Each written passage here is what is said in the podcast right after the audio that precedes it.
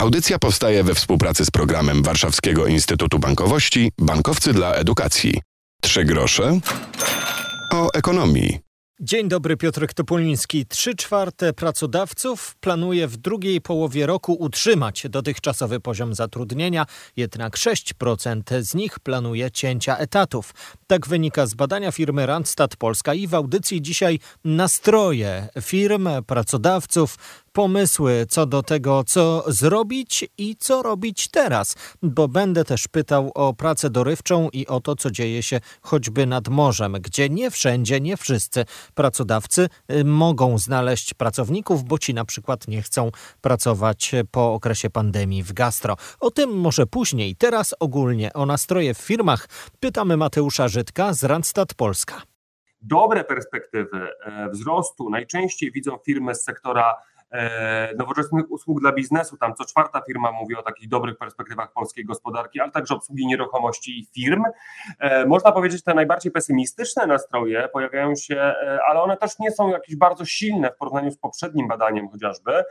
Pojawiają się w firmach logistycznych i zwrócę na to uwagę, bo ja bym powiedział, że tutaj tak naprawdę będziemy mieli pewne konsekwencje dla branży logistycznej, która jeszcze w poprzednich e, półroczach pojawiała się, czy jawiła się jako branża taka z najbardziej ambitnymi planami w obszarze zatrudnienia, wynagrodzeń, to w tym sektorze można by było powiedzieć, że jest hamulcowym ogólnych wyników dla rynku pracy, bo będzie się bardzo często pojawiała jako ta branża, która te plany jednak ma obarczone dużą rezerwą.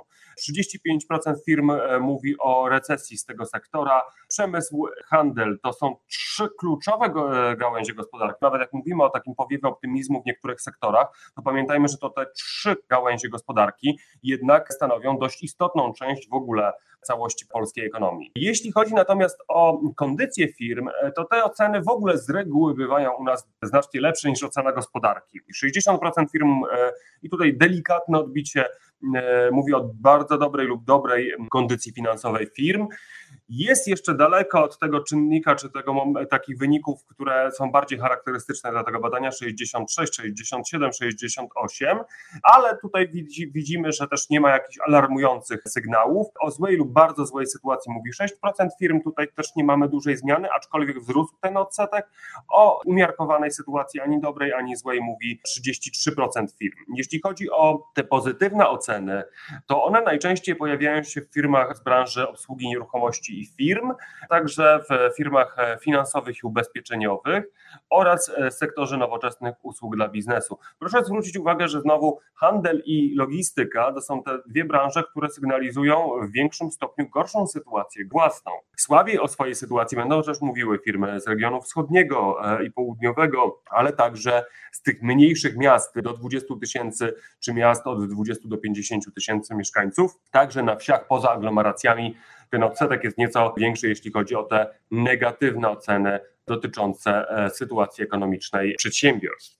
Dorywczych pracowników w czasie wakacji zamierza szukać niemal co czwarta firma. Tak wynika z badania plany pracodawców Instytutu Badawczego Randstad i GFK Polonia. W audycji wnikamy właśnie w szczegóły tych badań. Niepewność związana z sytuacją makroekonomiczną wstrzymuje pracodawców przed planami nowych rekrutacji w drugiej połowie roku. O sytuacji na rynku pracy mówi Łukasz Komuda, ekspert rynku pracy Fundacji Inicjatyw Społeczno-Ekonomicznych kwiecień to był trzeci miesiąc z rzędu, kiedy sprzedaż detaliczna nam spada i to spada, spada nam bardzo wyraźnie. I jeśli pozbędziemy się naszych wyliczeń i jakby obserwacji okresu pandemicznego, który był kompletną anomalią, no to ostatni rok, kiedy mieliśmy dwa miesiące spadku sprzedaży detalicznej rok do roku, no to był 2010 rok. Więc to naprawdę trzeba się cofnąć w czasie, żeby znaleźć taką sytuację, kiedy ta sprzedaż tak bardzo tąpnęła. A teraz te spadki mamy na poziomie, jeśli dobrze pamiętam, 5%,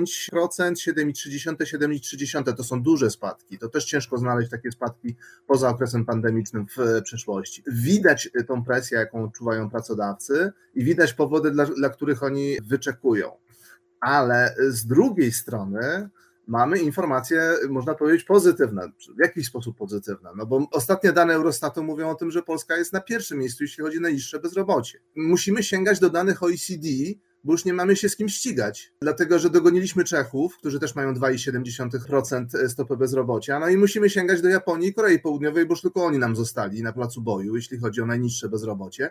Jak to można skomentować? I to też trochę nam tłumaczy kwestie i tych rekrutacji, które się wydają jakby wygasać trochę, tego jak wyglądają problemy z zatrudnieniem pracowników sezonowych. Dzieją się dwie rzeczy. Po pierwsze jest takie właśnie wyczekiwanie i zamrożenie sytuacji, wyczerpanie tej rezerwy pracowników, która była na rynku, czyli bezrobotnych, których można było sięgnąć. Ich już jest tak mało, że naprawdę ciężko ich znaleźć. Demografia nas cały czas ciśnie. My tracimy co roku 200-250 tysięcy pracowników e, czy osób w wieku produkcyjnym. To jest naprawdę w sytuacji takiej stabilności, takiego zamrożenia trochę gospodarki, zatrzymania się, to to, że my tracimy ćwierć miliona ludzi w wieku produkcyjnym, to się właśnie odbija w tych rekrutacjach, które są wygaszane, no bo nie ma za bardzo jak rekrutować. Większość miejsc jest też obsadzonych. GUS podał informacje na temat wskaźnika wolnych miejsc pracy, czyli wskaźnika wakatów i ten wskaźnik wynosi 0,9%, czyli mniej niż 1% miejsc pracy w gospodarce jest wolnych, co jest najgorszym wynikiem, pomijając pandemię znowu, od 2016 roku. Czyli tych wakatów nam ubywa. Najlepsze wyniki, które mieliśmy jeszcze rok temu, to było 1,2% wolnych miejsc pracy. Krótko mówiąc, jest malejąca liczba rekrutacji, bo jest malejąca liczba wolnych miejsc pracy i malejąca baza pracowników, po których skutecznie rekrutacją można sięgnąć. Więc to są jakby te wszystkie rzeczy się tutaj ładnie nam składają. W audycji nowy raport Randstad Polska i badania dotyczące nastrojów w polskich firmach. Na portalach e, zdarza się, że widzę nagłówki paragony grozy. Są także artykuły o pustkach w restauracjach, ale nie z powodu jedzenia, lecz braku pracowników i drzwi zamknięte. Na ile to poważna sytuacja, mówią nam Mateusz Żydek z Randstad Polska i Łukasz Komuda z portalu Rynek Pracy.org. Gdzie się podzieli pracownicy gastronomii i hotelarstwa, bo to zwykle jest ten segment razem w statystykach on się pojawia i on rzeczywiście tąpnął w pandemii, tam były bardzo duże zwolnienia, a potem ja zachęcam do zajrzenia, znaczy do, do spojrzenia w dane GUS-u dotyczące wynagrodzeń, bo tam też były ostatnie miesiące, to były bardzo wysokie wzrosty wynagrodzeń, dlatego że po zwolnieniu teraz jest ogromny problem, żeby tych ludzi zrekrutować z powrotem i tam były największe wzrosty przez kilka, przez wiele, wiele miesięcy do tej pory te wzrosty wynagrodzeń są dość wysokie w tej branży, więc y, ta branża jakby popełniła trochę, może przesadzam, że samobójstwo, ale no zrobiła sobie dużą krzywdę zwalniając ludzi, bo teraz ma ogromne problemy, żeby ich zrekrutować. I na pytanie, gdzie oni się podzieli, to odpowiem wszędzie znaczy tam przeważnie pracują młodzi ludzie i przeważnie to nie są osoby z bardzo wysokimi kompetencjami, ale jakby ssanie na rynku jest na tyle duże, że oni sobie znaleźli inne miejsca pracy, gdzie czują się po prostu bezpieczni. Nie mają poczucia, że kolejne pogorszenie koniunktury spowoduje, że znowu tą pracę stracą, więc nie są chętni do tego, żeby do tej gastronomii i hotelarstwa wracać. Ja pewnie dodam jeszcze do tego, że skutkiem tego jest po pierwsze oczywiście to, że ten sektor nadal nie będzie postrzegany jako bezpieczniejszy, kiedy docierają sygnały o tym, że no, ceny czy koszty powodują kolejne upadki w tym sektorze. Kolejne upadki trochę też regulują poziom cen, bo potem mówimy o tym, że nad Bałtykiem jest drożej niż nad Adriatykiem. To jest też e, ten efekt. Myślę, że kwestia dostępności pracowników także powoduje wzrosty cen w kurortach, miejscach turystycznych, właśnie w takich punktach gastronomicznych.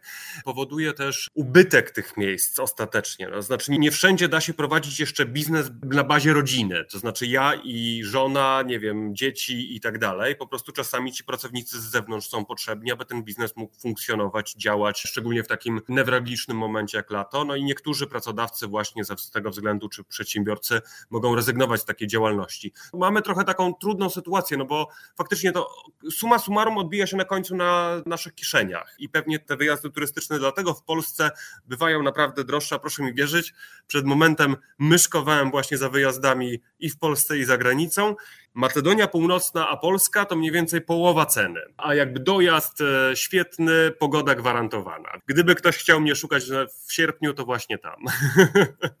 Życzymy mimo wszystko smacznego nad morzem, czy nad Bałtykiem, czy gdzie indziej, oby było u kogo złożyć zamówienie i oby pracownicy ci w lokalach gastronomicznych nie narzekali na warunki pracy, oby były dobre. Dobrych wakacji Wam życzymy i zachęcamy do słuchania choćby podcastu Trzy grosze ekonomii. Poprzednie nasze audycje do odsłuchania, do ściągnięcia w Waszych ulubionych aplikacjach z podcastami jest co nadrabiać, jeśli nie słyszeliście poprzednich naszych naszych spotkań było choćby o tym, jak można wykorzystać sztuczną inteligencję w pracy.